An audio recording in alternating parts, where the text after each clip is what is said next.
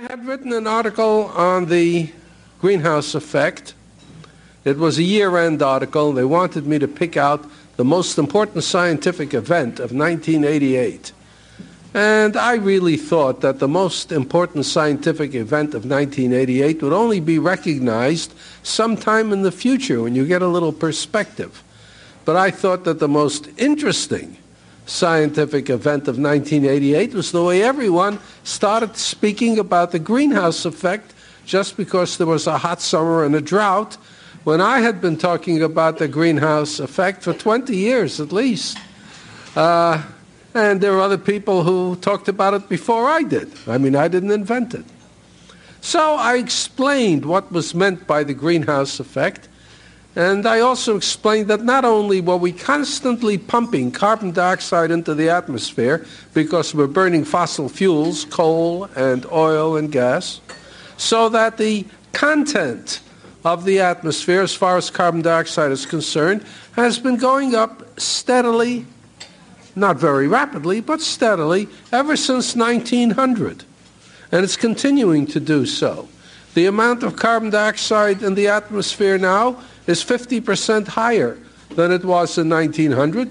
It's still, it's still only a little over 300, 0.035%, which is not enough to bother us as far as breathing is concerned.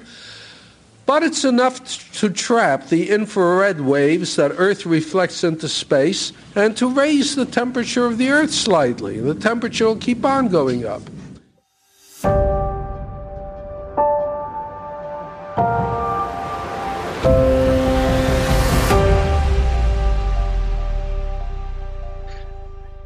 Billige fossile Energie, insbesondere aus Russland, als Motor für Wirtschaft und Wohlstand in Deutschland, hier gab es mit dem Angriff auf die Ukraine 2022 ein böses Erwachen. Unter dem Titel Energieautonomie haben wir im März 2022 mit dem Energieexperten Andreas Löschel darüber gesprochen und mit etwa einem Jahr Abstand wollen wir uns noch einmal diesem Themenkomplex widmen. Willkommen zum SWF Podcast. Ich bin Michael von Papen. Es wird zunehmend klar, dass wir hierzulande ganz besonders bei der Wärmewende, der Dekarbonisierung unserer Heizungsinfrastruktur lange geschlafen haben. Gut die Hälfte aller Heizungen in Deutschland wird mit Erdgas betrieben. Auf Rang 2 folgt dann die Ölheizung mit etwa einem Viertel. Der politische Handlungsdruck ist also groß. Und groß ist auch die allgemeine Verunsicherung. Droht uns etwa ein Heizungsverbot, wie gut funktionieren eigentlich die berühmten Wärmepumpen? Und sind sie wirklich der Weg raus aus der Abhängigkeit von fossilen Brennstoffen? In dieser Folge möchten wir mehr Licht in die stark politisierte Debatte zur Wärmewende bringen und mit einigen Mythen aufräumen. Dazu haben wir uns zwei Gäste eingeladen, Dr. Jens Klausen und Dr. Pietro Altermatt. Beide sind aktiv bei den Scientists for Future. Sie sind die Autoren eines Artikels, der im März 2023 in der Zeitschrift Nature Communications Earth and Environment erschienen ist. Ihre Studie weist nach, der Ersatz von Gasheizungen durch Wärmepumpen senkt den Verbrauch am schnellsten und er ist ein durch und durch realistischer Weg. Jens, fangen wir mit dir an. Du bist Mitbegründer des Border Step Instituts nach eigener Beschreibung ein unabhängiges Forschungsinstitut, das sich auf unternehmerische Lösungen für globale Herausforderungen konzentriert. Jens, du hast im Vorgespräch einige der medialen Beiträge in der aktuellen Debatte um die Wärmewende als schwarze Pädagogik bezeichnet. An welcher Stelle wird sie denn deiner Meinung nach nicht ehrlich, sondern eher manipulativ geführt? Gut, wir haben jetzt in den letzten acht Wochen immer wieder das Wort Heizungsverbot gelesen. Das Wort Heizungsverbot ist natürlich äh, völliger Schwachsinn, weil niemand will den Leuten verbieten zu heizen, sondern das, was faktisch verboten wird, ist der Neueinbau von Gas- und Ölheizungen. Das heißt, zwei Heizungstechnologien von ungefähr zehn oder zwölf denkbaren werden verboten. Da bleiben eigentlich genügend übrig, um es weiter kuschelig warm zu haben. Dann wird immer wieder gesagt, es gibt eine Wärmepumpenpflicht. Das ist seit dem letzten Sommer, wo die, das erste Konzeptpapier vom BMWK vorgelegt wurde, in dem genannt wurde, die Wärmepumpe, das Wärmenetz, die Hybridheizung ähm, die Pelletheizung, äh, noch irgendwie zwei, drei Technologien mehr. Solarthermie kann genutzt werden. Also es gibt eine ganze Spannbreite an verschiedenen Heizungstechnologien, die immer mitgedacht wurden und auch immer in diesem Gesetzesvorschlag erhalten waren. Und von daher wird eigentlich in der Debatte dieses Gesetz zugespitzt auf die unangenehmsten Einzelausprägungen, die ganze Vielfalt, die drin steht, äh, wird quasi negiert. Äh, es wird dem Gesetz vorgeworfen, keine Technologieoffenheit zu haben, sondern die Menschen dazu zu zwingen, eine bestimmte Wär Wärmetechnologie einzusetzen, nämlich die Wärmepumpe. Und das ist in der Form eigentlich von vorne bis hinten falsch. Pietro, was würdest du denn sagen, sind die wichtigsten Fakten in einer ehrlichen Debatte um die Wärmewende, die wir unbedingt berücksichtigen müssen? Vielleicht kurz als, als Einleitung, weil ich dich noch gar nicht richtig vorgestellt habe, Pietro. Ähm, du hast 1993 an der Universität Konstanz in Physik promoviert und äh, 2005 bis 2014 auch an der Universität in Hannover zur Photovoltaik geforscht. Und aktuell arbeitest du als Principal Scientist bei einem chinesischen Hersteller von Solarzellen, nämlich Trina Solar, und bist nebenbei auch noch Gastdozent an der Oxford University. Also was würdest du sagen, sind deiner Meinung nach die wichtigsten Fakten, die, ähm, die wir in dieser Debatte berücksichtigen sollten? Die wichtigsten Fakten sind für mich, dass viele Länder schon einen hohen Anteil an Wärmepumpen haben. Ähm, weil ich ja beruflich zwei Monate in Asien bin, habe ich das am Anfang gar nicht gemerkt, dass dort die ganz normalen Heizungen Wärmepumpen sind. Und das hat mich dann auch fasziniert, das Thema, als ich gemerkt habe, ah, also das gibt's ja, sagen wir im Norden Japans, in, in China, in Korea, überall schon. Warum haben wir das eigentlich nicht hier und warum ist das hier so ein Problem? Also einfach mal über die Landesgrenzen schauen, auch in den Norden, äh, nach äh, Norwegen, Schweden, Dänemark, das hilft schon mal in einer solchen Debatte. Man, wir sind nicht die Ersten, die sowas tun wollen. Und das Zweite ist auch so die Angst, es wird was vorgeschrieben. Ja, ich mein, man verbietet zwei Heizsysteme, die sehr, sehr klimaschädlich sind. Wer ein Auto hat, da ist vielleicht das Auto das klimaschädlichste, aber als zweites spätestens als zweites, wenn nicht zum Teil als erstes kommt ja das Heizen. Und dass man das einfach mal zur Kenntnis nimmt, dass das so ist und dann nicht gleich in Angst gerät, wenn jetzt zwei Heizsysteme verboten werden. Ich glaube, das sind so meine zwei Hauptpunkte, die ich mir in einer Debatte wünschen würde. Den ersten Punkt finde ich auch sehr interessant. Ähm, vielleicht können wir da kurz ein bisschen mehr drauf eingehen, also wie das in anderen Ländern aussieht. Ähm, du hast jetzt Japan genannt, aber auch Dänemark zum Beispiel. Weißt du, ob das da eine Wärmewende war, die relativ schnell vonstatten ging oder, oder wie ist das, wie hat sich da historisch die Wärmepumpe durchgesetzt? Da zufällig also das mag von Land und Land ein bisschen unterschiedlich sein. Dort, wo ich das mitbekommen habe, ist das einfach sang- und klanglos langsam passiert. Warum? Weil es auch billig ist. Meine, in Deutschland sind Wärmepumpen derzeit sehr teuer. Also man bezahlt ja fast so viel wie für einen billigen Kleinwagen. Und in anderen Ländern ist es viel billiger. Das ist einerseits so, weil man sich vom, im internationalen Markt einkauft. Ähm, das sind dann oft auch Wärmepumpen, die in Asien hergestellt wurden. Ich habe festgestellt bei Interviews mit Leuten aus dem Sanitärbereich hier in Deutschland, dass sie halt sehr gern nur einen deutschen Anbieter von Wärmepumpen vertreten möchten und nur solche Wärmepumpen einbauen wollen.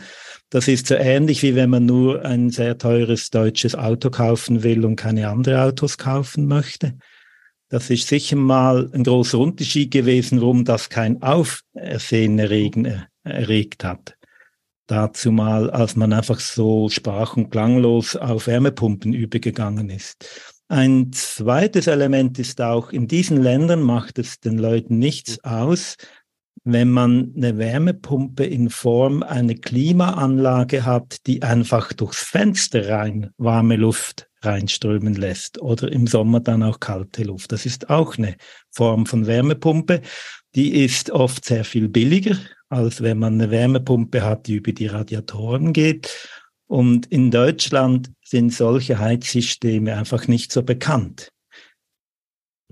Also in, es ist im Grunde auch so, dass wir in kulturellen Pfadabhängigkeiten hängen und von daher uns das Leben teurer machen, als es unbedingt sein müsste. In Deutschland ist es aus historischen Gründen seit dem Zweiten Weltkrieg, vorher war es ja auch nicht so, so, dass die Zentralheizung auch das warme Wasser zum Kochen und Duschen warm macht. Das ist enorm praktisch, gebe ich gerne zu, ist relativ energieaufwendig und erfordert, dass man hier eine von den relativ teuren Luft-Wasser-Wärmepumpen aufstellt, wenn ich das mal als Ausgangstechnologie nehme, die dann halt einerseits warmes Wasser für die Heizkörper machen und noch etwas wärmeres Wasser für die Heizungsanlage. Die Finnen, um ein Beispiel zu nehmen, machen das anders. Die erhitzen das warme Wasser entweder in einem Boiler oder in einem Durchlauferhitzer und hängen sich schlicht und einfach genauso ein Klimagerät ins Haus, von dem Pietro eben gesprochen hat und die im Zweifelsfalle fast alle von uns aus irgendwelchen südlichen Hotels kennen, wo sie dann klappernd oben im Fenster hängen. Das sind vielleicht auch nicht die besten Geräte. In Finnland sind im letzten Jahr fast 200.000 Wärmepumpen verkauft worden, davon glaube ich 160.000 Luft-Luftwärmepumpen, also Klimaanlagen. Und die Finnen haben auch nicht in Deutsch wie die Deutschen 30.000 Euro für eine Wärmepumpenanlage bezahlt, sondern 2.500, weil diese andere Technologie eben wesentlich billiger ist. Dazu kommt, dass in Deutschland die Preise im Moment auch überhitzt sind. Die Dänen, um ein anderes Beispiel zu nennen, haben ungefähr 1985 mit der Wärmewende angefangen und es gibt dort gerade noch 20 Prozent der Häuser, die mit Gas oder Öl beheizt werden. Viele, viele andere hängen an der Fernwärme. Wärmepumpen sind es in Dänemark gar nicht so viel. Aber klar ist, es hat Jahrzehnte gedauert, dahin zu kommen, weil das ein ganz langsamer Prozess ist. Und äh, auch eben dieser hohen Wärmepumpenanteil haben wir dann in Norwegen, Schweden und Dänemark äh, und, und Finnland. Und aufgrund der anderen Technologieentscheidung spielt dort das Kostenelement eigentlich kaum eine Rolle. In Deutschland sind die ersten Ansätze erkennbar. Also die Landesentwicklungsgesellschaft Düsseldorf, die betreibt so ungefähr 170.000 Wohnungen, die sie vermietet. 40 davon, 40.000 davon sind mit Gasetagenheizungen ausgerüstet. Und da möchte man jetzt in der Partnerschaft mit Mitsubishi dran, diese Gasetagenheizungen durch Etagen, also wohnungsbezogene Luft-Luftwärmepumpen zu ersetzen.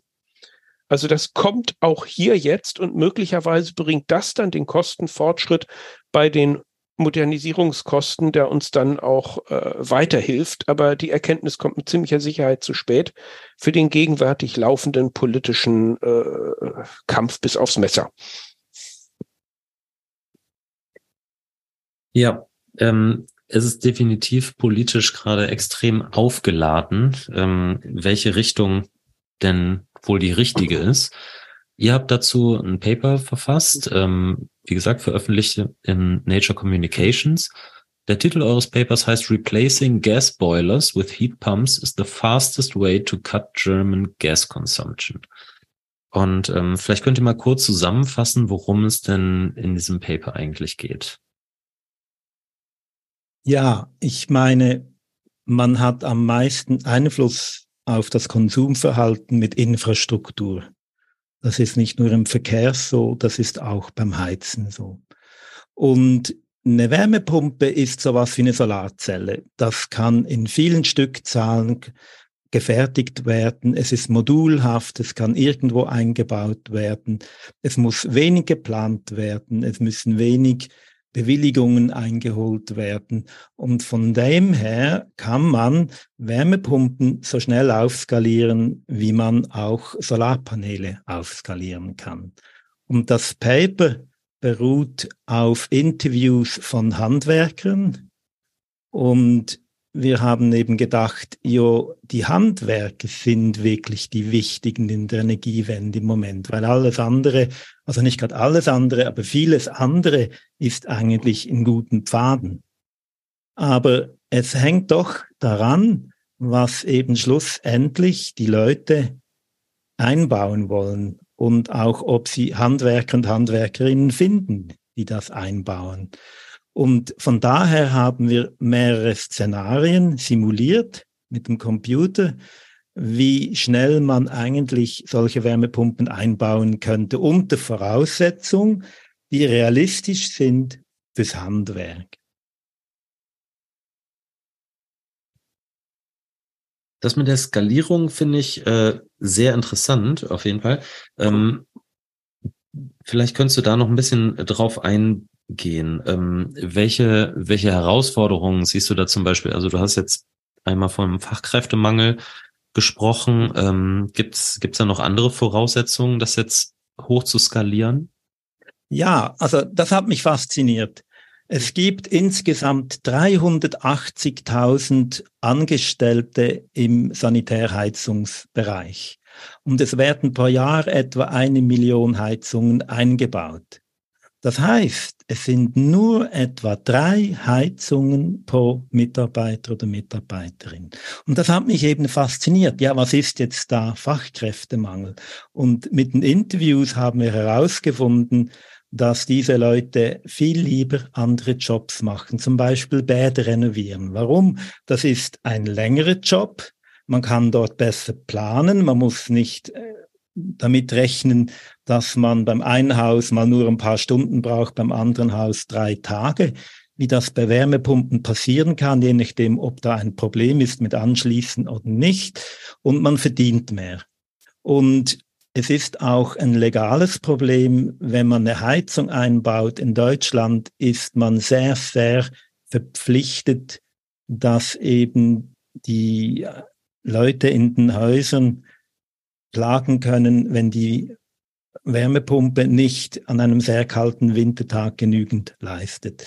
Das heißt, das legale Gewicht liegt sehr auf der Seite der Leute, die einbauen und es wird nicht geteilt zwischen den Auftraggeberinnen und denen, die es einbauen. Und das ist eine Sonderheit in Deutschland. Und das sind auch so die Probleme, die man halt dann im Handwerk hat. So, was braucht es zum Aufzuskalieren? Da braucht es natürlich eine Umschulung, die etwa eine Woche dauert, also eine zusätzliche Schulung von diesen Leuten, die ja schon viel wissen, wie man sowas einbaut. Und da haben wir festgestellt, man könnte durchaus maximal vier Millionen Wärmepumpen einbauen pro Jahr. In etwa drei, vier Jahren kann man das so hochskalieren. Ähm, dafür wäre ungefähr ein Viertel dieser Leute, die angestellt sind im Sanitärheizungsbereich, damit beschäftigt. Das heißt, auf, mit anderen Worten, man, es wäre dann lange Wartezeiten da, um Bäder zu renovieren und dafür sehr kurze Wartezeiten, um eben diese Wärmepumpen zu installieren. Und von dem her ist das nicht einfach ein Fachkräftemangel, es ist eine Frage, wo man diese Fachkräfte einsetzt und ob man es schafft, ungefähr 70.000 dieser Fachkräfte mit einer wochenlangen Ausbildung eben zusätzlich auszubilden. Wobei ja auch die Ausbildung von Fachkräften für die gegenwärtigen Wärmepumpen nur ein Ansatzpunkt sind, die Fähigkeit, viele Wärmepumpen zu installieren, weiterzuentwickeln. Ich habe vor zwei Wochen den CEO von Stiebel Eltron getroffen, der nicht nur gesagt hat, dass sie im Moment wie alle anderen Hersteller große neue Produktionsanlagen für Wärmepumpen bauen. Die haben auch etwa 1000 Leute im letzten zwölf Monaten angestellt in dem kleinen niedersächsischen Städtchen Holzminden. Was im Zweifelsfalle auch daran liegt, wir haben ja in vielen Branchen Fachkräftemangel, also Gastronomie wird immer wieder genannt. Stiebel Eltron zahlt nach IG Metall-Tarif. Und ich vermute schon alleine, dass die Tatsache, dass die nach dem IG Metall-Tarif zahlen, den Fachkräftemangel lokal dämpft. weil das natürlich für Leute aus anderen Branchen hochattraktiv ist, in die Richtung zu wechseln, weil man da einfach viel, viel mehr Geld verdient. Also mit anderen Worten, wir reden hier über gut bezahlte Jobs in der Herstellung, die geschafft werden. Die Herstellung wird automatisiert und wir haben das vielleicht viele von uns ein bisschen kritisch beäugt beim Tesla 3, als Elon Musk seine ersten Gigafactories in Betrieb genommen hat und auf einmal in der Lage war, ein wunderschönes Elektroauto nicht mehr für 80, 90.000 Euro, sondern für 40, 50 auf den Markt zu bringen. Das ist etwas, ich habe vor sieben Jahren mal ein Interview mit dem Chef des Bundesverbandes der deutschen Heizungsindustrie geführt, der schon damals gesagt hatte, in Deutschland sind die Stückzahlen zu klein. Es lohnt sich nicht, eine automatisierte Produktion aufzubauen. Und damit könnten wir natürlich erhebliche Kostenreduktionseffekte erreichen. Einerseits. Der zweite Effekt im Moment ist, den Herstellern wird der Fachkräftemangel bei der Montage bewusst und auch wiederum der Chef von Stiebel Eltron sagte, wir optimieren im Moment, was geht, die Wärmepumpen montagefreundlich zu machen. Das heißt, statt irgendwelche Lötverbindungen vielleicht doch Klickverschlüsse, ähm, sich also stärker in den Installateur hineinzudenken bei der Konstruktion der Wärmepumpe selbst. Vielleicht kommen wir auch mal zu einer Wärmepumpe, die sich über KI ihre eigene Umgebung anguckt, ihre Einstellung optimiert und dann eben nicht mehr stundenlang vom Installateur optimiert werden muss, sondern diese Arbeiten alle selber macht. Also von daher, wir müssen es auch nicht hinkriegen, die Installationsbetriebe jetzt äh, in die Lage zu versetzen, die heutigen Wärmepumpen in Millionen Stückzahlen zu installieren, sondern wir müssen es in drei, vier Jahren hinkriegen, sie dazu zu befähigen, die dann vorhandenen besseren Wärmepumpen zu installieren, wobei da natürlich jetzt auf meiner Seite auch noch Hoffnung mitschwingt. Und mit besseren Wärmepumpen meint natürlich Jens, dass sie besser installierbar sind.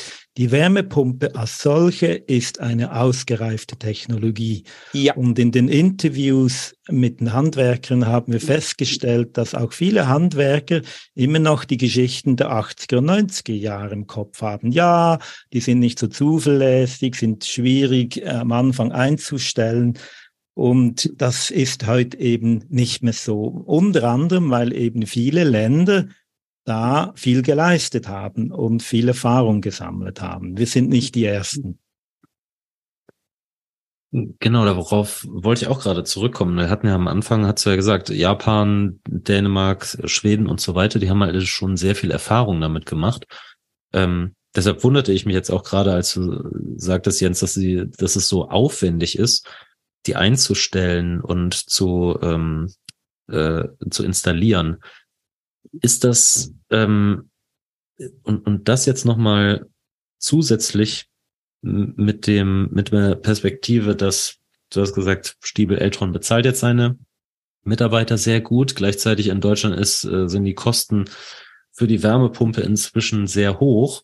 Ähm, ich, ich sehe da gerade vor meinem Kopf so, so ein paar sehr schwierig aufzulösende Probleme. Einerseits muss irgendwie der Preis für die Wärmepumpe geringer werden.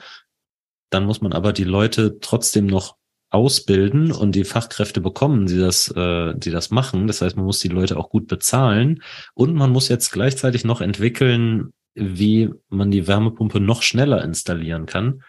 Das ist, äh, hört sich nach einer sehr schwierigen Ausgangsposition an. Ja, passieren in der Tat mehrere Dinge gleichzeitig. Also im Moment ist es so, dass bei der Luft-Luft-Wärmepumpe so von drei bis vier Montagetagen gesprochen wird. Ähm, bei der Erdwärmepumpe mag es ein Ticken mehr sein, aber da kommt dann natürlich zusätzlich noch die Bohrfirma dazu, die die Löcher bohren muss. Da brauchen wir also noch ein paar Arbeitstage. Bei der Luft-Luft-Wärmepumpe, die wir als zusätzliche Technologie eben schon mal mitgedacht haben, ist es bestenfalls ein halber Tag. Und es gibt mittlerweile Luft-Luft-Wärmepumpen, da brauche ich eigentlich nur zwei Löcher in der Außenwand. Dann brauch, muss ich drinnen irgendwie zwei Dübel reinsetzen, die Wärmepumpe vor die Löcher hängen, die Löcher abdenken und den Stecker in eine handelsübliche Steckdose stecken. Da brauche ich keinen Kälteschein, da vor allen Dingen brauche ich keinen Kälteschein natürlich, wenn da umweltfreundliche Kältemittel drin sind. Ich brauche auch keinen Elektriker, sondern das kann ich do it yourself machen. Äh, es gibt da wirklich Leute, die haben sich eine Heizung für kleine Wohnungen quasi im Baumarkt besorgt und selber installiert. Diese Technologie. Kurzfrage, ist das, ist das dann quasi eine, eine Klimaanlage? Das ist eine Klimaanlage, ja.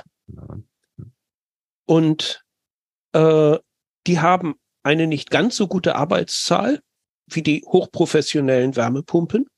Aber der Unterschied zwischen 30.000 für eine fertig installierte Luft-Wasser-Wärmepumpe mit Ausgleichsbehälter, Warm, äh, Warmwasserbehälter, Warmwasserversorgung ähm, und einer solchen Klimaanlage für zweieinhalbtausend. Also ich meine, wir, wir haben ja im Moment diese soziale Debatte, dass die Leute ihre Rente und Kleinoma ihr Kleinhäuschen verpfänden müssen, um eine neue Heizung kaufen zu können.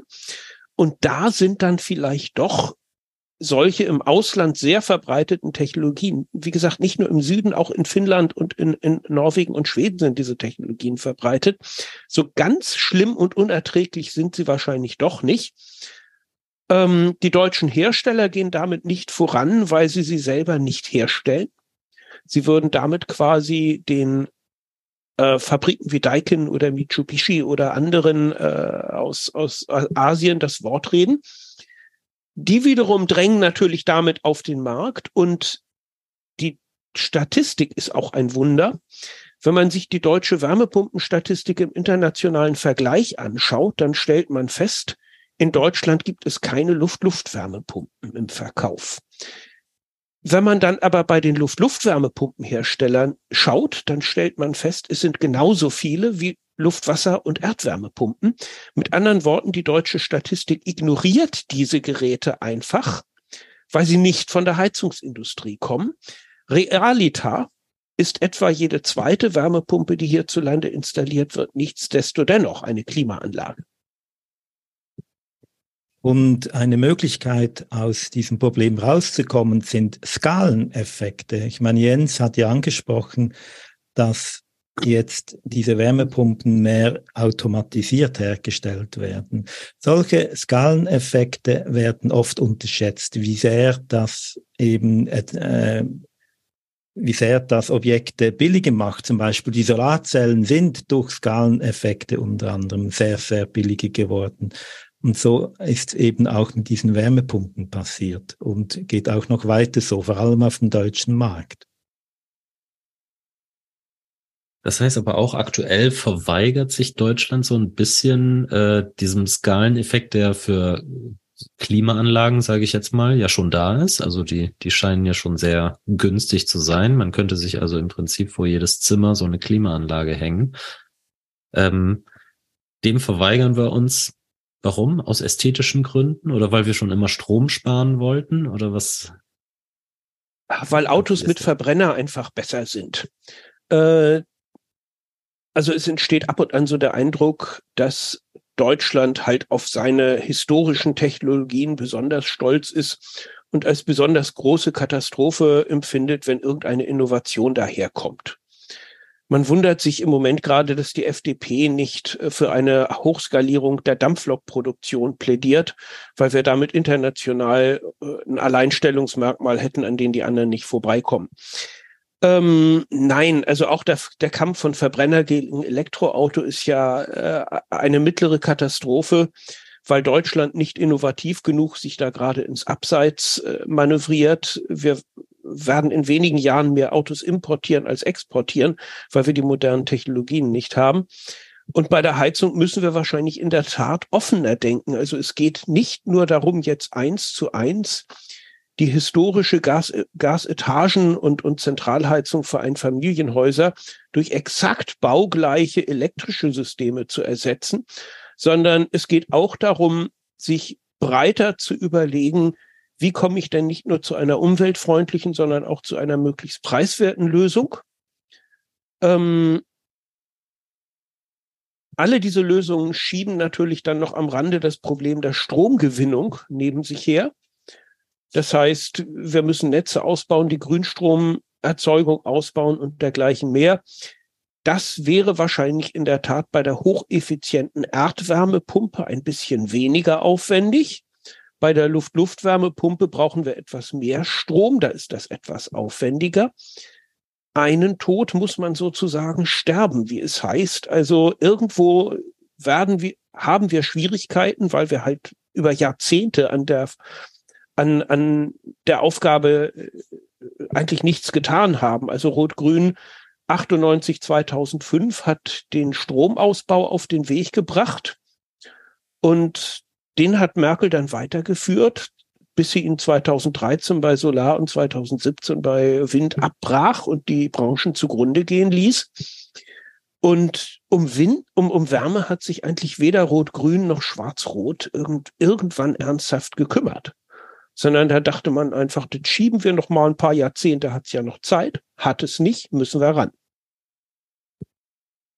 Ich sehe auch noch allgemeine Phänomene, so gesellschaftliche, wo da so viel Widerstand ist. Ich meine, wir sind eine Luxusgesellschaft, ähm, auch wenn vielleicht recht viele vom Luxus gar nicht so profitieren können, sind wir es. Und was kann man denn noch kaufen, das uns glücklicher macht? Was kann man denn noch tun, was, äh, was uns glücklicher macht? Und das sind so typische Phänomene von, was ich saturierte Gesellschaften nenne. Und da wird jede Veränderung, die man nicht selbstständig, freiwillig macht, als negativ empfunden. Wenn ich in Asien bin, da haben die Leute nackte Glühbirnen in der guten Stube und keine Tapeten. Die wissen, dass wenn sie jetzt arbeiten und Neues tun, dass es besser wird. Und diesen Glauben, dass es besser wird, macht vieles einfacher, was technische Umstellungen betrifft. Und ich glaube, spätestens seit Covid, aber sehr wahrscheinlich schon ziemlich früher, haben wir ein bisschen den Eindruck, es kann nicht mehr besser werden. Es kann eher ein bisschen schlechter werden. Und ich glaube, das ist auch mit dem Grund, warum wir sehr sensibel reagieren, wenn wir was ändern sollten. Wenn ich jetzt aber denke, wer eigentlich die Hauptlast trägt an der Klimaveränderung, sind das genau die Gesellschaften, die saturiert sind. Und dort sehe ich halt so ein bisschen das breitere Problem jetzt gar nicht so direkt nur für die Wärmepumpe, aber die sicher auch die Wärmepumpe-Debatte beeinflusst. Hm, das kann ich mir vorstellen. Ich meine, ähm, jetzt, beziehungsweise ich würde gern, gern eigentlich nochmal auf die, ähm, auf, auf den ganzen Themenkomplex Strom auch zurückkommen. Das habt ihr auch bei euch im Paper sehr aufwendig modelliert. Denn ähm, die Frage ist natürlich, wenn, wenn wir jetzt so viele Wärmepumpen installieren möchten, dann brauchen wir ein bisschen mehr Strom oder viel mehr Strom, das könnt ihr mir gleich sagen. Ähm, denn das, was vorher aus dem Gas kommt, soll dann zukünftig auch mithilfe des Stroms bereitgestellt werden, nämlich die Wärme. Und da muss man sich natürlich auch anschauen, äh, kann unser Netz das, können wir das ähm, produktionstechnisch leisten ähm, vielleicht könnt ihr mal kurz erklären, ähm, ich nehme mal vorweg euer Ergebnis. Ihr, ihr habt gesagt, dass man mit äh, Wärmepumpen in nur drei Jahren bis zu 60 Prozent der Gasmenge reduzieren kann. Das ist also eine sehr große Menge. Ähm, wie habt ihr versucht, das zu modellieren? Ja, wir haben angenommen, dass die, dass die Erneuerbaren planmäßig zugebaut werden, wie es die Bundesregierung ja letztes Jahr und vorletztes Jahr dargestellt haben. Wir sind also nicht von zusätzlichen erneuerbaren Energien ausgegangen, außer diese planmäßige. Ob natürlich der Plan bei Wind genau eingehalten werden kann, das kann man hinterfragen. Bei bei Solarstrom klappt's aber soweit gut, da sind wir auf dem guten Pfad. Das ist mal das eine. Das andere ist das Netz. Wie sehr belastet das das Netz, sagen wir morgens um sieben, wenn viele Leute heizen wollen? Da muss man zwei Sachen bedenken. Zum einen, das Haus ist ein großer Wärmespeicher. Man muss nicht unbedingt genau dann heizen, wenn man aufsteht. Man kann das auch ein bisschen früher machen. Und zweitens, vor allem, wenn man einen kleinen Boiler hat. Mit einem kleinen Boiler, da kann man die Wärmepumpe dann laufen lassen, wenn der Strom billig ist, weil viel Strom da ist zu Tageszeiten. Und man kann eben aus diesem Boiler dann die Wärme nehmen zum Heizen, wenn man mehr, wenn man es kuscheliger haben will. Und das sind so zwei Effekte, die haben sehr starken Einfluss darauf, wie sehr wir die Netze ausbauen müssen. Also wenn wir einen, mittelgroßen Boiler haben und gucken, wann geheizt wird, wann nicht, dann brauchen wir eigentlich recht wenig Ausbau des Stromnetzes. Und in gewisser Hinsicht hängen wir auch hier wieder in einer wenig innovativen Gesellschaft drin, die sich gegen jede Änderung wehrt und dann der auch die Kombination der Vorteile nicht abschöpfen kann. Wenn wir also jetzt mal den Gesamtstrommarkt angucken. Deutschland verbraucht im Moment so sechs bis 700 Terawattstunden Strom im Jahr für alles, wofür eingesetzt wird. Die Elektromobilität mit PKWs wird in den nächsten 10, 15 Jahren äh, diesen Strombedarf um 120 äh, Terawattstunden etwa erhöhen. Wärmepumpen, da müsste ich jetzt lügen, gesetzt den Fall, dass wirklich die Hälfte der Gebäude mit Wärmepumpe beheizt wird, kommen wir wahrscheinlich auch noch mal auf 100 Terawattstunden. Zusammen hieße das also anderthalb mal so viel Strombedarf. Und wenn wir jetzt anfangen, in der Tat jeden Haushalt mit einem Smart Meter so auszurüsten, dass der Netzbetreiber gewährleisten kann, dass nicht alle Elektroautos gleichzeitig laden und nicht alle Wärmepumpen gleichzeitig laufen, sondern das möglichst ausgeglichen erfolgt, dann kommen die Netze mit viel, viel mehr Geräten klar, als wenn morgens um sechs in der, im ganzen Viertel sämtliche Heizungen anspringen und abends um 16 Uhr oder 17 Uhr alle Autos, die von der Arbeit kommen, ans Strom, ans Stromnetz gehängt werden. Also wenn wir diese Lade- und Heizaktivitäten über den ganzen Tag verteilen und das ein Stück weit auch zentral steuern, dann kommen wir mit viel mehr klar, als wenn quasi jeder sagt, ich will aber genau tun, wozu ich Lust habe, wann ich es will. Was nicht heißt, dass nicht in all diesen Logiken irgendwo so eine Override-Taste noch mit drin wäre, so dass man halt doch mal kann, die Automatik außer Betrieb setzen und tun, was man will. Aber solange in den meisten Fällen die Automatik läuft, klappt es eben auch. Ich stelle mir das so vor, dass man eine App hat, dort hat man ein paar Einstellungen, möchte ich nie teuren Strom, möchte ich manchmal teuren Strom und der Rest macht die App. Wir müssen gar nicht selber immer entscheiden, oh, ist jetzt der Strom billig, soll ich jetzt heizen oder nicht. Das geschieht im Hintergrund mit ein paar App-Einstellungen. Ach so, und wir brauchen natürlich in der Tat lieber heute als morgen die Verpflichtung der Netzbetreiber, Preissignale an die Konsumenten durchzuleiten. Dann, solange ich zu jeder scheiß Tages- und Nachtzeit 37,6 Cent für die Kilowattstunde spare, weiß ich natürlich auch nicht wirklich, warum ich versuchen muss, tagsüber im Sommer, also jetzt, wenn, wenn die PV noch läuft, möglichst viel Strom zu verbrauchen.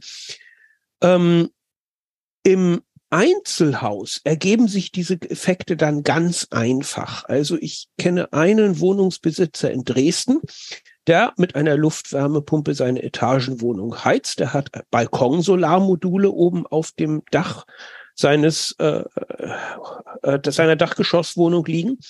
Und er sagt, ich drehe eigentlich die Heizung immer erst dann an, wenn die Sonne scheint, so ungefähr. Na gut, wenn die Sonne gar nicht scheint, dreht er sie natürlich trotzdem an. Aber die Effekte dieser Luft-Luftwärmepumpe in Wohnungen lassen sich ein Stück weit nicht über die Arbeitszahl erklären, sondern die Leute beginnen auf einmal anders damit zu heizen. Wenn sie eine PV haben, beginnen sie sehr bewusst Stromverbrauch in die Zeit zu lenken, wo die PV Strom liefert. Und das müssen eigentlich alle irgendwie können oder wollen. Und das kriegen wir natürlich für die, die keine PV haben, nur hin, indem wir in der Tat Preissignale durchleiten, so dass die sagen, oh, natürlich, wenn jetzt der Strom nur 25 Cent kauft, braucht, dann mache ich die Bude nochmal ordentlich warm, bevor der Strom heute Abend wieder teurer wird. Das, das sind natürlich ähm, Zeitskalen, wo, wo ich jetzt persönlich ein bisschen skeptisch bin. Ich weiß, ich hatte letztens einen Podcast der Bundesnetzagentur, ähm, da, da hatte jemand erzählt, dass er seit, was war's? Ich, ich weiß nicht mehr genau, seit 15 Jahren, hat, vor 15 Jahren hat er sein Startup gegründet, wartet, äh, weil da die Smart Meter kommen sollten. war perfekt drauf eingestellt.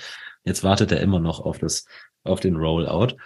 Ähm, ich, ich fürchte auch, dass mit den, mit den dynamischen Preisen wird wahrscheinlich ähnlich lang dauern. Ähm, da, da sehe ich dann, da bin ich ein bisschen skeptisch, dass, dass das so schnell passiert, auch wenn das halt total Sinn macht, ne, und das ein, ein wirklich super Werkzeug wäre, um, um das zu steuern.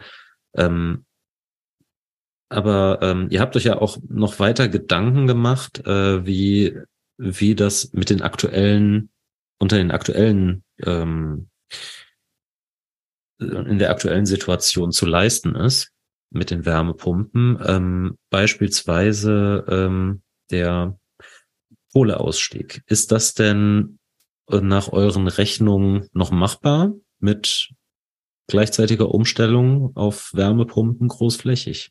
Ja, es bleibt genügend Strom übrig, trotz Wärmepumpen, um die Elektromobilität und den Ausstieg aus der Kohle zu bewerkstelligen. Das ist in unserem Modell enthalten. Das zeigen wir auch, wie viel Strom da noch übrig bleibt.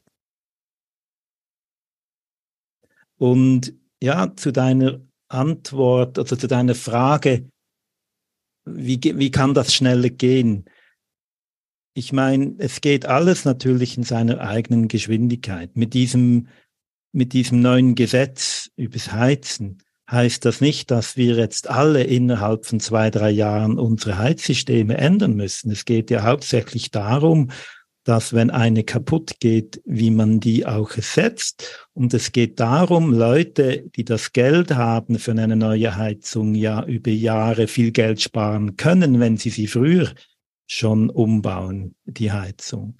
Und auch das wird nicht von heute auf morgen passieren. Und in dem Sinn habe ich da Vertrauen, dass wir nicht zu fest in Engpässe kommen. Ich denke immer noch, die Engpässe liegen im Handwerk.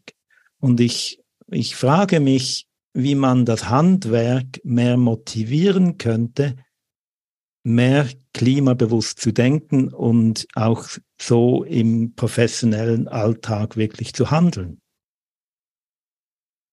Das ist, glaube ich, eine sehr gute Frage. Ähm, ich erinnere mich auch an, an meine äh, Heizungserneuerung bei uns zu Hause, die auch noch gar nicht so lange her ist.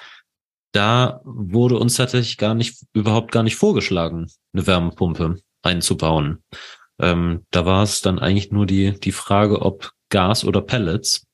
Ähm, vielleicht ist, fehlt da auch nicht nur der, der, das technische Know-how, sondern, sondern auch eine, ja, so eine Awareness, dass, dass das einfach ein, ich meine, mittlerweile ist es wahrscheinlich recht schwer, das, das nicht mehr im Kopf zu haben. Aber vor fünf Jahren, ne, dass das wirklich eine, eine gleich gute Wärmequelle sein kann, wie Befeuerungsanlagen. Und auch da ist es natürlich wieder Gewöhnung. Also ich habe hier im Raum Hannover jetzt mehrere Installateure kennengelernt. Einer hat ein Unternehmen mit dem schönen Namen der Wärmepumpenpartner vor ziemlich genau 20 Jahren gegründet. Einige andere arbeiten auch seit Jahrzehnten mit dieser Technologie. Viele andere tun es nicht. Das heißt, auch bei den Handwerkern gibt es natürlich Leute, die mit einem gewissen grünen Daumen an ihr Handwerk rangehen und sagen, was bietet die Ökotechnik? Und dann probieren wir das mal aus und dann sammeln wir Erfahrung. Und es gibt wirklich Leute, die serienmäßig Häuser mit Wärmepumpen zentral, mit Wärmepumpen in jeder Wohnung oder weiß der Kuckuck was ausrüsten. Das geht bei einigen Handwerkern bereits wie Brezelbacken. Die kennen sich damit aus. Andere kennen sich nicht damit aus. Also der BWP erwartet, dass sich dieses Jahr etwa 60.000 Handwerker zum Thema Wärmepumpen weiterbilden werden. Das ist auch mit Blick auf die Zahlen, die Pietro genannt hat, ein ziemlich großer Haufen. Aber das heißt auch, dass diese Leute eben zu einem gewissen Anteil mit der Technologie vielleicht bisher wenig zu tun hatten und jetzt nicht nur diese Projekte abwickeln müssen, sondern es gibt wahrscheinlich auch ein bisschen Lehrgeld zu zahlen. Im letzten Herbst im Rahmen der Wochen der Wärmepumpe in Niedersachsen gab es eine Weiterbildung vom Verband für technische Gebäudeausrüstung, die war explizit gedacht für Handwerker und Energieberater, die sind ja auch betroffen. Der Referent rief mich hinterher an und sagte, es ist ein Graus. Hier saßen 40 Leute, die grosso modo wirklich keine Ahnung von Tuten und Blasen haben, ich bin total glücklich, dass die sich jetzt für diese Technologie interessieren. Aber sie müssen es wirklich lernen, weil sie können es nicht.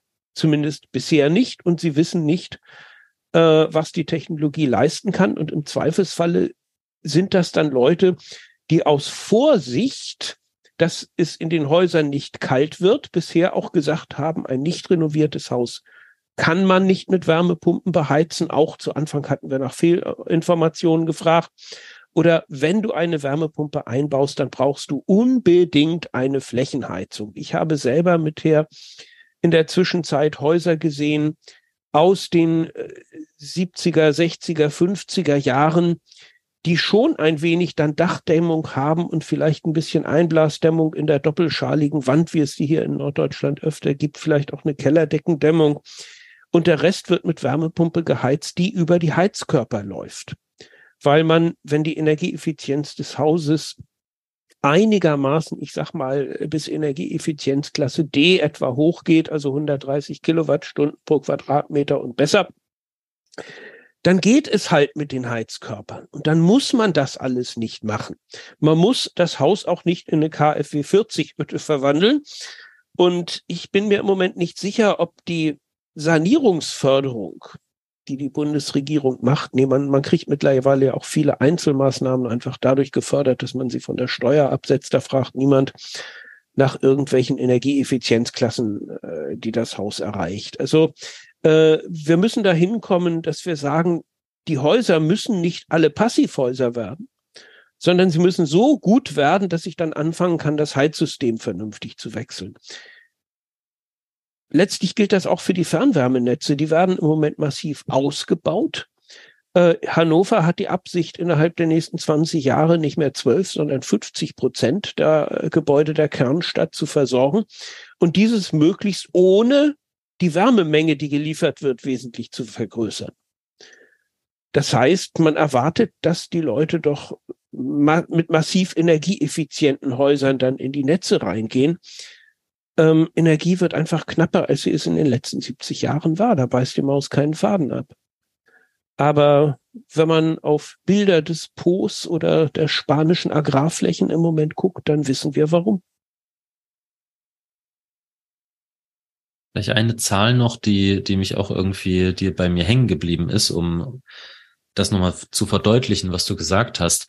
Ihr habt ja in eurem Paper etwa 50.000 Unternehmen unter die Lupe genommen und schreibt, dass von denen nur etwa 10 bis 20 Prozent regelmäßig ähm, Wärmepumpen installieren.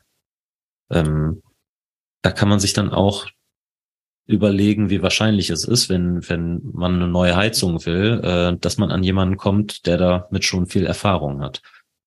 Äh, da musst du noch davor schalten, dass etwa die Hälfte der Sanitärinstallateure im Wesentlichen Badezimmersanierung machen. Die fassen also auch keine Gasheizung an.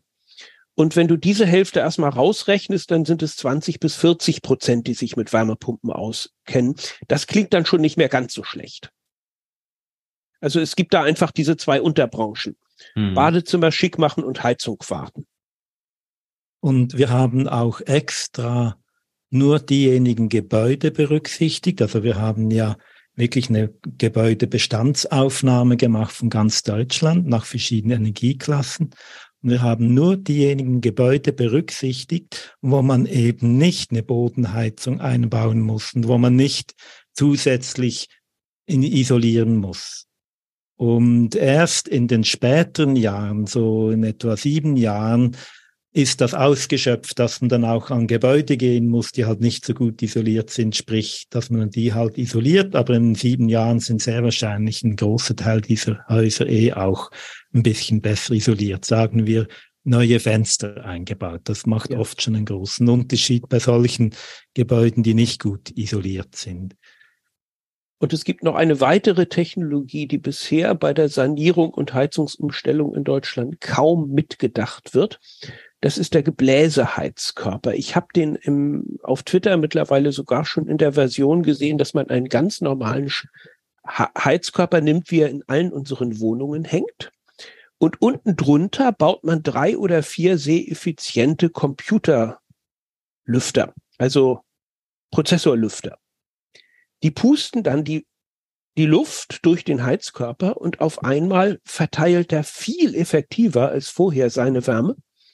Und es reicht entweder eine niedrigere Vorlauftemperatur, was gut für den Wirkungsgrad der Wärmepumpe ist, oder ähm, man kommt damit eben auch in einem Haus klar, wo man mit einem normalen Heizkörper nicht klar käme. Ähm, der nächste geile Vorteil von Gebläseheizkörpern ist, mit einem, mit einer Luftwärme oder mit einer Wärmepumpe kann ich ja im Sommer im Prinzip kühlen. Schöne Technologie, aber ich würde es mit Heizkörpern nicht probieren, weil da haben wir dann unterher diese, diese hässlichen Wasserlachen drunter, äh, weil sich da Kondenswasser bildet, wenn ich kaltes Wasser einfülle. Mit einem Gebläseheizkörper geht das wieder. Das heißt, ich habe dann eine Klimaanlage mit einer Wasserver Kaltwasserverteilung und Gebläse. Das heißt, ich kann, wir gucken ja immer auf die alten Leute mit ihren besonderen Bedürfnissen, insbesondere ab 80, wenn sie nicht mehr sanieren müssen. Vielleicht wären sie trotzdem glücklich zu sanieren, wenn sie wüssten, dass sie an den ganz heißen Tagen dann eben auch ein wenig kühlen können. Und wenn Sie eine eigene PV haben, zu heiß wird es ja meistens, wenn die Sonne scheint, dann kann ich eigentlich vom Dach ein wenig Kühlung machen. Und ich denke, das ist auch nochmal ein ganz wichtiger Anreiz, um die Leute für diese Technologie zu begeistern, weil man zeige mir die Gasheizung, die kühlt. Und wir haben noch ein anderes großes Glück in Deutschland. Man hat hier die Gasheizungen meistens überdimensioniert. Und das ist unter anderem auch wieder wegen diesen legalen Auflagen, dass man klagen kann als Bewohner, Bewohnerin, wenn es mal an einem sehr kalten Wintertag nicht für ganz alle Räume reicht. Und aus diesem Grunde ist es auch gut möglich, ohne Heizkörper auszutauschen, mit Wärmepumpen zu heizen, die höchstens 60 Grad erzeugen oder im Idealfall sagen wir 55 Grad statt eben noch heißer. Das ist gut möglich wegen dieser Überdimensionierung, die wir in den meisten Gebäuden beobachten.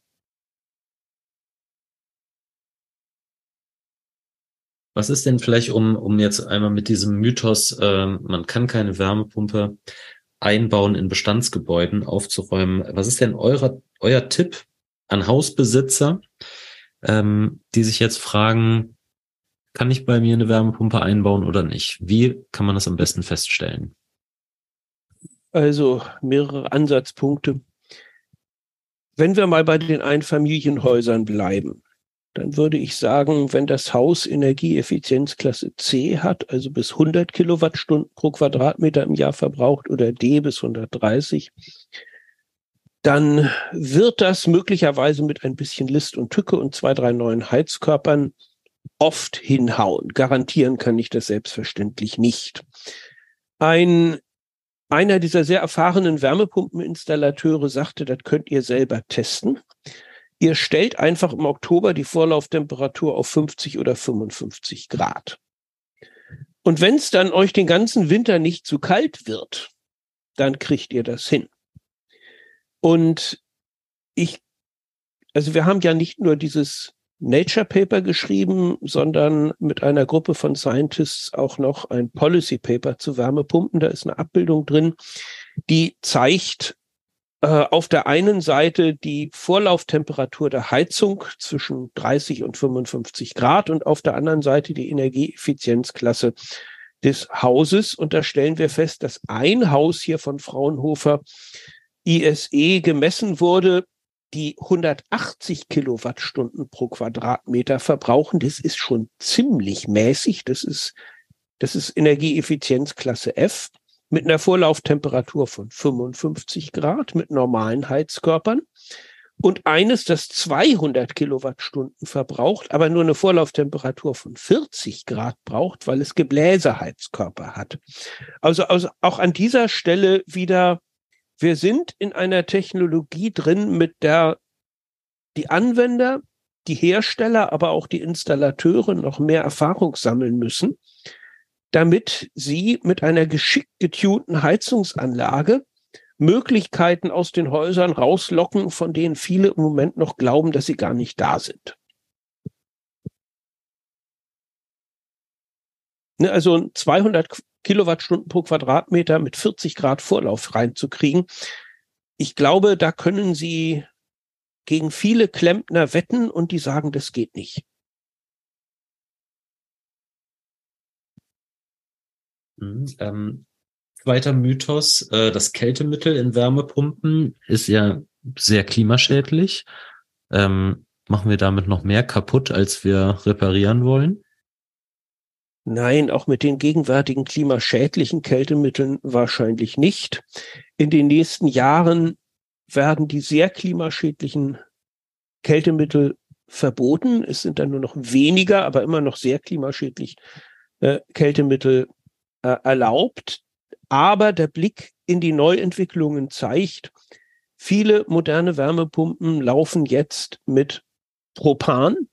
Das hat nicht mehr einen Klimaschädlichkeitsbeiwert, Treibhausgasbeiwert von 2500, sondern einen von drei. Andere mit CO2, einige Anlagen sogar mit Wasser oder Ammoniak, sogenannte natürliche Kältemittel. Das ist im Moment am Markt noch nicht so wahnsinnig viel. Man kriegt die Anlagen, wenn man sie unbedingt haben will. Ein Nachbar verwies jetzt gerade auf eine neu installierte Wärme, Luftwärme, Wasserwärmepumpe vor seinem Haus und sagt, und ich habe sogar eine mit Propan gekriegt. Also es gibt die Dinger wirklich. Und wir müssen eigentlich durch kritische Kundennachfragen jetzt dafür sorgen, dass die sich den Markt auch erobern. Aber wenn da 150 oder 200 Gramm Propan drin sind, dann ist das kein Klimarisiko mehr. Und es geht jetzt nicht darum zu lamentieren, dass in einigen Pumpenbaureihen noch schlechte Kältemittel drin sind, sondern es geht darum, in wenigen Jahren zu erreichen, dass die kaum noch verkauft werden oder gar nicht mehr. Und es sind auch Patente ausgelaufen im letzten Jahr, die eben verhindert haben, dass man klimafreundliche Gase einsetzt. Und das ist auch ein wichtiger Schritt, dass das jetzt freigegeben ist und das jetzt sehr schnell auf den Markt kommt. Äh, drittes Thema ist nicht unbedingt ein Mythos, aber ähm, wie sieht's denn mit Heizen mit Wasserstoff aus? Sollte ich nicht besser darauf warten, bis Wasserstoff durch meine Gasleitung zu mir kommt? Ach, Pietro, du oder ich? Wir können ja beide. Ich fange mal an. Also die meisten Verteilennetze für Gas haben Leitungen, die mit Gusseisen gemacht sind. Und Gusseisen wird sehr schnell spröde, wenn man einen hohen Wasserstoffanteil hat. Es ist sehr unwahrscheinlich, dass die Gasbetreiber ihre Netze umschalten, also umbauen, muss man sagen, umbauen auf wasserstoffgerechte ähm, Leitung. Das ist mal einfach mal so rein das Technische, wie kommt der Wasserstoff ins Haus. Dann gibt's auch eine finanzielle Seite. Wie billig, wie teuer ist der Wasserstoff? Und da haben also wirklich unzählige Studien gezeigt, dass es viel, viel teurer ist, mit Wasserstoff zu heizen als eben zum Beispiel mit Wärmepumpen. Auch wenn der Strom weiterhin teurer werden sollte, ist Wasserstoff immer noch konkurrenzlos. Und ich denke, du, Jens, kannst da noch ein bisschen konkretere Beispiele liefern. Ja, also die Frage erinnert mich erst an Jan Rosenow, einen englischen Wärmeversorgungs- und Nachhaltigkeitsforscher, der neulich einen Artikel in Fokus hatte. Äh, ich glaube, er hat mittlerweile 37 Studien aufgetrieben, die aus verschiedenen Ländern kommen. Und alle diese Studien sagen, Wasserstoff ist noch für lange Zeit nicht in großen Mengen verfügbar. Und er wird sehr teuer sein. Warum wird er zum Heizen teuer sein? Das hat im Wesentlichen den Grund, dass ich, wenn ich eine Kilowattstunde an der PV-Anlage oder am Windrad erzeuge, und mache daraus Wasserstoff, dann sind bestenfalls noch 60, 70 Prozent der Energie übrig. Das heißt, eine Kilowattstunde am Windrad gibt 0,6 Kilowattstunden Wärme im Haus. Wenn ich die gleiche Kilowattstunde durch ein Stromnetz leite, bleiben 95 Prozent etwa an der Steckdose übrig. Da versorgt sie eine Wärmepumpe mit der Arbeitszahl drei bis vier. Und dann habe ich anschließend 285 bis 360 Prozent Wärme. Das heißt, ich habe fünf bis sechsmal so viel Wärme aus der Wärmepumpe im Haus als Wärme über Wasserstoff. Ja, und da beides derselbe Strom ist, muss der Wasserstoff eigentlich fünf bis sechsmal teurer werden. Jetzt kommt natürlich wieder die Marktliberalen um die Ecke und sagen, ja, das mag ja so sein, aber wir werden ja große Mengen Wasserstoff aus Patagonien, aus Chile oder aus der Sahara importieren. Das Problem ist, dass dieser Importwasserstoff, also erstmal, dass wir unendliche Mengen von, von PV- und Windenergieanlagen brauchen, um diese Mengen von Wasserstoff überhaupt herzustellen. Und wir brauchen sowieso fürchterlich viel Wasserstoff zum Stahlwerke betreiben für die chemische Industrie und vielleicht für die letzten Flüge, die wir uns dann noch erlauben können. Ganz bestimmt nicht so viele wie heute. Also er wird knapp sein in den nächsten 20, 30 Jahren, weil wir diese Anlagen so schnell gar nicht bauen können. Und äh, wenn ich ihn in Patagonien herstelle, dann muss ich ihn wahrscheinlich erstmal in Ammoniak umwandeln, dann auf einen Tanker fahren, dann hierher fahren, dann aus Ammoniak wieder Wasserstoff machen oder sonst irgendwas. Am Ende des Tages ist das Zeug, was hier ankommt, immer noch teuer. Es gibt eine Vergleichsstudie von Agora Energiewende, die sagt, wir haben jetzt unterschiedliche Herkunftsländer ausgerechnet wenn das Zeug hier ist, ist es immer mehr oder weniger genauso teuer wie der Wasserstoff, den wir hierzulande mit heimischen Erneuerbaren erzeugt haben. Also ich bezweifle sehr stark, dass es ein großes Füllhorn gibt, wo uns andere Länder billige Energie liefern, zumal es einen weltweiten Wettbewerb geben wird, diese Energie zu kaufen. Du hast ja gesagt, ne, Wasserstoff müsste dann aus Patagonien oder der Sahara kommen, das ist ja so ein bisschen, ähm, geht es ja in die Richtung Energieautonomie auch.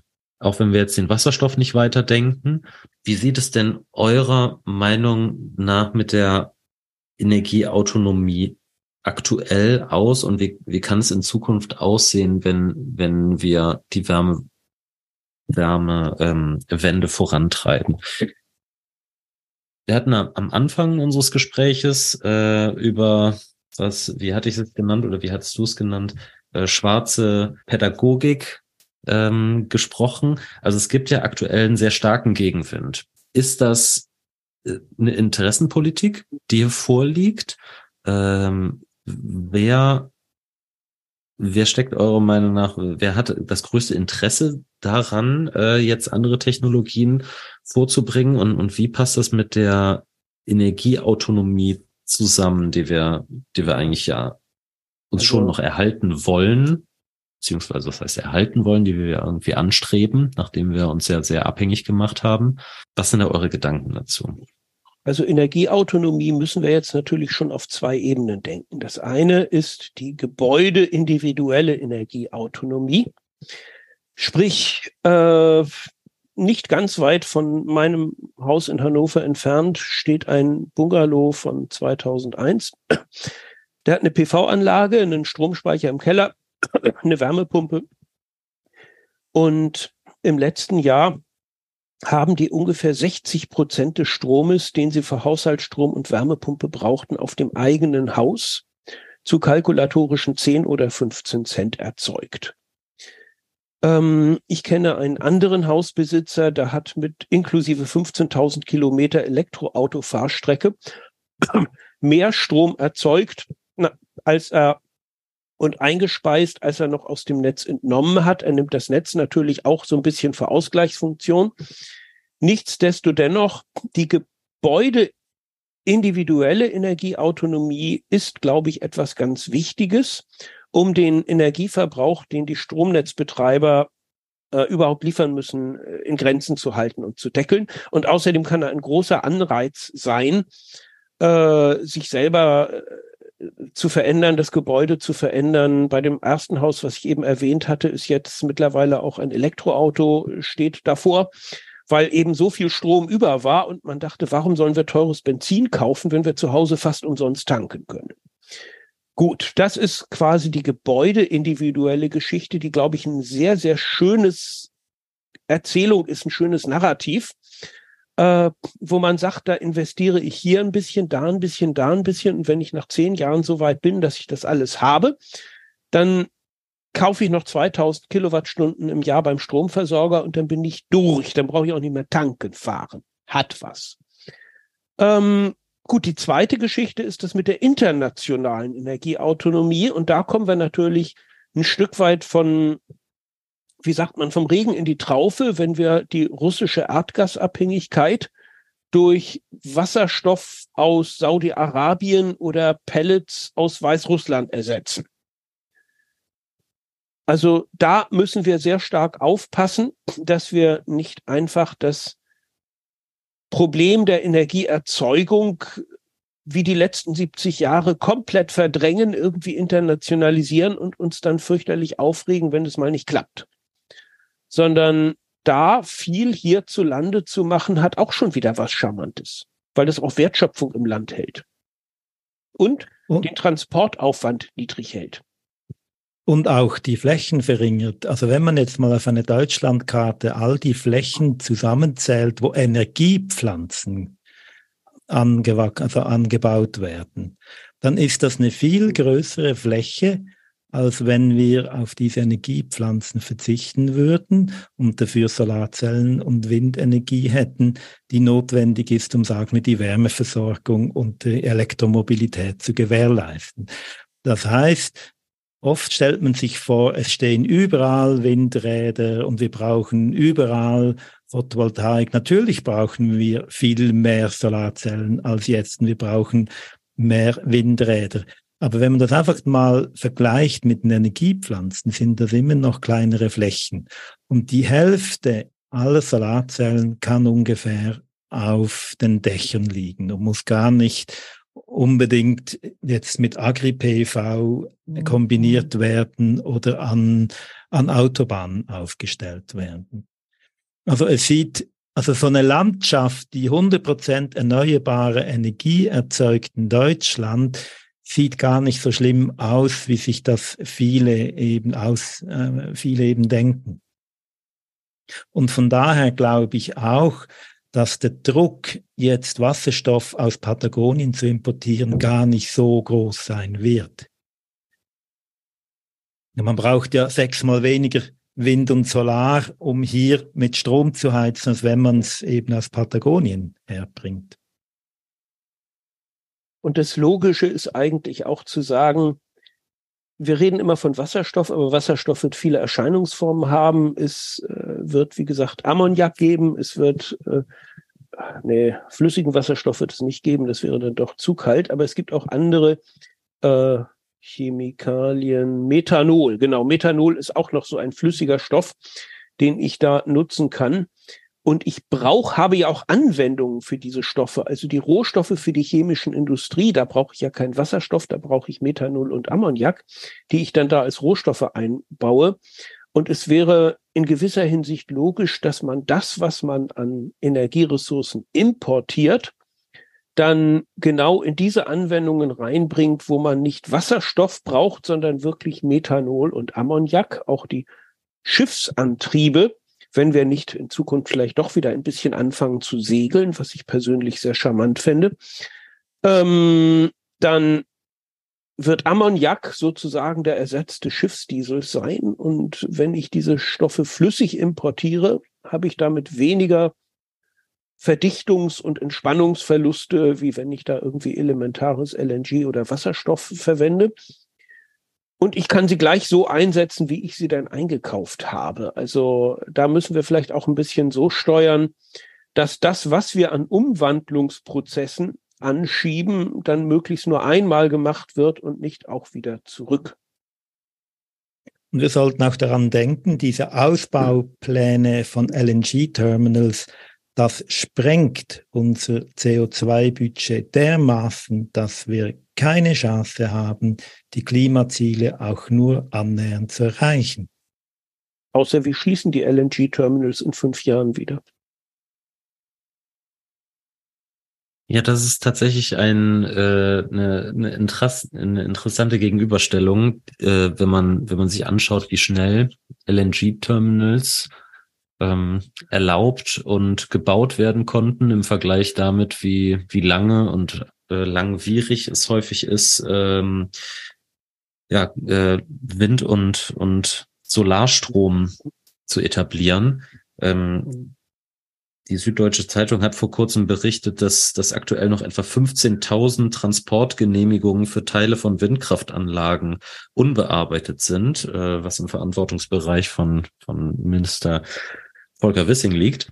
Ähm, habt ihr das Gefühl, dass da auch ähm, mit ja unterschiedlicher Stärke der Lobbygruppen gekämpft wird. Ähm, die Öl- und Gasbranche hat ja schließlich auch kein Interesse daran, sich überflüssig zu machen. Also das, das Wirken der fossilen Branche im Hintergrund äh, ist überall als, wie hieß das, Invisible Hand irgendwie erlebbar, aber ich selber bin jetzt kein Lobbyismusforscher und nicht unbedingt Politikwissenschaftler um da wirklich in die Tiefe zu gehen, müsst ihr, glaube ich, mit anderen Leuten sprechen, zumindest als mit mir. Aber ich glaube, wir rutschen da auch nicht unbedingt in Petrus Spezialgebiet rein. Ja. Und ja, ähm, uns werden also die geopolitischen Abhängigkeiten und Risiken der fossilen Energiequellen zunehmend bewusst. Ähm, wie sieht das denn in der Solarbranche aus, Pietro? Da kennst du dich ja sehr gut aus.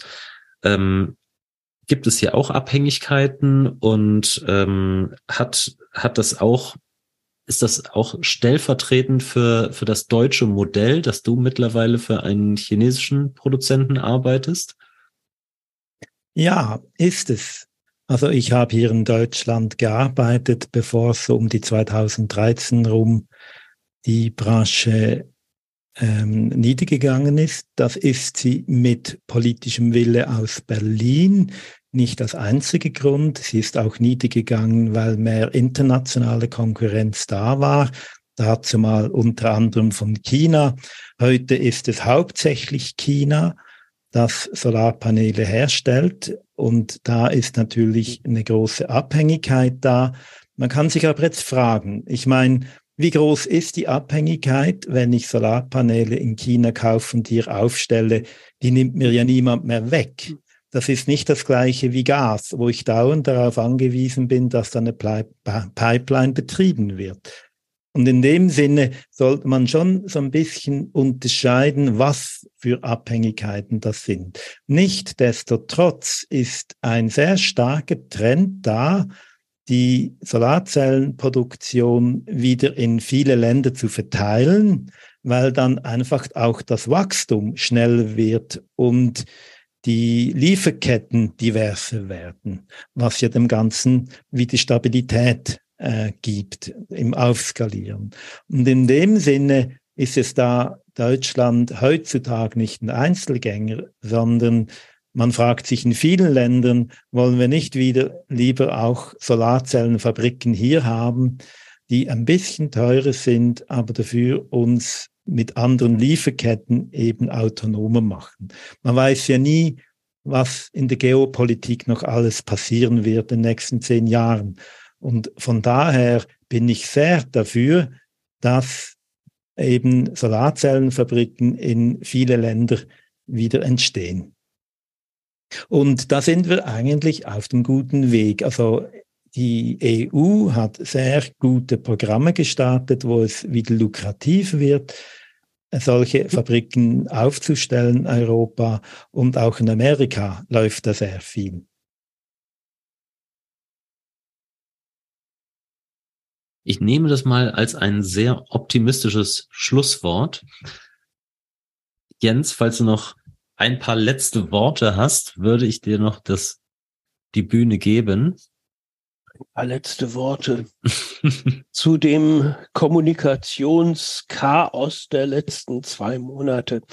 Man kann sich eigentlich nur wünschen, dass äh, die Emotionen so ein bisschen aus der Debatte rauskommen, dass vielleicht auch die deutsche Ökoszene ein bisschen innovativer wird und sozusagen auch noch mal ein bisschen über das hinaus guckt, was man selber in den letzten 30 Jahren entwickelt hat. Also das ist jetzt sozusagen nochmal die Erinnerung an die Luft-Luftwärmepumpe. Was kann die vielleicht doch noch leisten? Was kann die auch gerade an, an kostenmäßigen Druck aus der Entwicklung rausnehmen? Aber es ist, glaube ich, ganz wichtig, dass wir einfach loslaufen, um dann beim Laufen weiter zu lernen. Also wenn wir die Wärmewende angehen, dann gibt es niemanden, weder die Grünen noch die SPD noch die FDP oder die CDU, die uns garantieren können, dass bestimmte Dinge sich in den nächsten 20 Jahren genauso entwickeln werden und über die müssen wir heute abschließend entscheiden, sondern wir wissen, der Klimawandel zwingt uns Gas und Öl abzuschalten, also müssen wir sehen, dass wir los aus dem Quark kommen und dann sehen, dass wir das best, also dass wir beim Gehen nicht aufhören mit dem Suchen. Dass wir also immer versuchen, es noch besser zu machen und vielleicht auch immer versuchen, es noch billiger zu machen, äh, damit eben gerade dieses Kostengespenst auch so ein bisschen aus der Welt kommt. Ja, whatsoever. Also äh, nein, man darf nicht sagen, wir schaffen das. Ne? Ich, ich glaube schon, wir sagen, man darf sagen, wir schaffen das. Das darf man trotzdem noch sagen.